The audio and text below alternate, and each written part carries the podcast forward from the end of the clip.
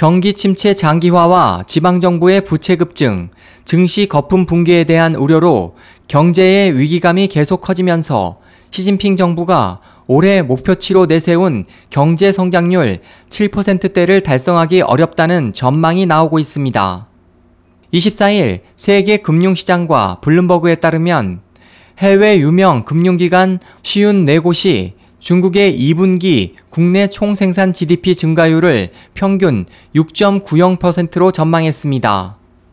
이들 금융기관은 지난 3월만 해도 2분기 중국 경제 성장률을 7.1%로 예측했지만 저조한 세부 경제 지표로 차츰 하락세를 보이면서 지난달 말 7% 미만으로 떨어졌습니다. 세계 금융시장에 따르면 중국의 4월 산업 생산 증가율은 5.9%로 역대 최저 수준을 기록해 4월과 5월 제조업 구매자 관리 지수 PMI는 각각 50.1, 50.2로 기준치 부근에 머물렀습니다. 이 같은 수치는 5월 들어 소비, 투자, 수출이 소폭 회복세를 보였지만 경기 반등을 기대할 정도까지는 아니었습니다.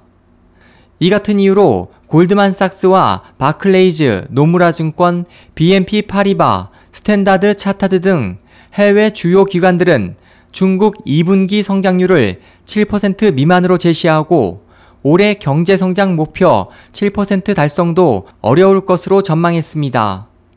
베이징 소재 가베칼 드래고노믹스의 첸롱 이코노미스트는 최근 7%라는 중국의 공식 성장률에 대한 다양한 논의가 있지만 GDP 성장률이 과거 20%에서 1분기에 6% 아래로 떨어졌다는 사실을 놓치고 있다며 사람들이 인식하는 것보다 훨씬 극적인 둔화세여서 하반기에도 경기가 개선될 가능성은 희박하다고 지적했습니다.